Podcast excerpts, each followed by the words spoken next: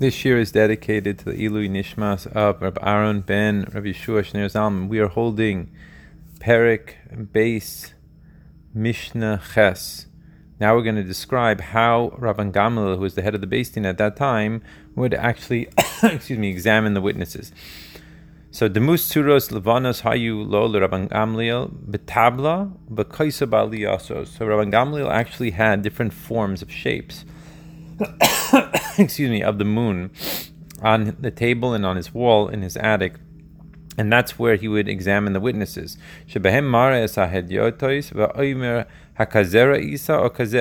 So he would show more the simple people who wouldn't be able to understand his questioning as well, and he'd point to different shapes and say, uh, "Did you see the moon like this or like that?" Now, uh, the Mishnah now brings two stories that seem to be uh, questionable in terms of the psak of Rabban Gamliel.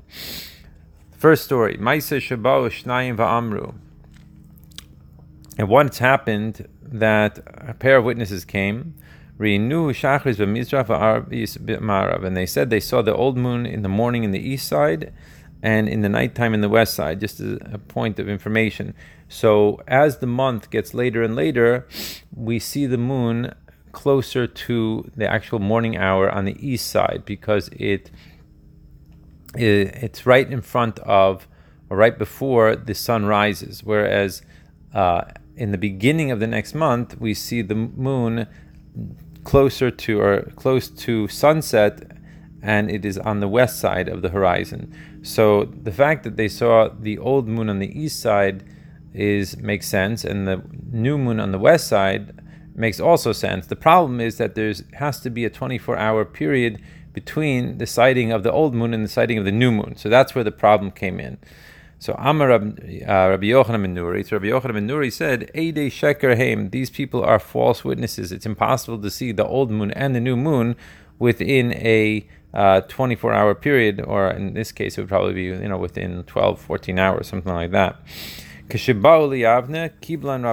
However, when these witnesses went to Riyavne, Rabban Gamliel did accept their testimony, and he accepted that they saw the new moon and that the old moon was actually uh, a mistake that they had made. So therefore, uh, this was apparently according to his calculations, and therefore he pronounced the new month. Another story, Another two pairs of witnesses came a similar story, bismano, they said they saw the new moon in the time. However, the next night, the night of the 31st, the moon wasn't visible. So that's a very unusual thing, uh, because presumably, if they saw it clearly on the night of the 30th, then for sure they should have been able to see it on the night of the 31st. Now, we have to remember that in Eretz Yisrael, the, it's not like in, uh, let's say, for example, North America, where you have uh, continual clouds in the sky all the time, and it's very simple that you wouldn't be able to see it uh, because of all the cloudy days.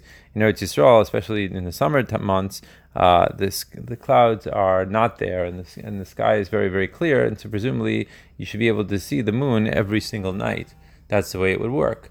So, nevertheless, Rabban Gamliel Kiblan, Rabban Gamliel, Rabban Gamliel accepted them as good witnesses because he clearly saw that the fact that they saw the new moon on the 30th actually worked out very well with his calculations, and so therefore the 30th day was Rosh Chodesh. However, Amar Rabbi Doisa ben Harkinis, Rabbi Doisa ben Harkinis said, Ede they are actually false witnesses. Machar kresa ben.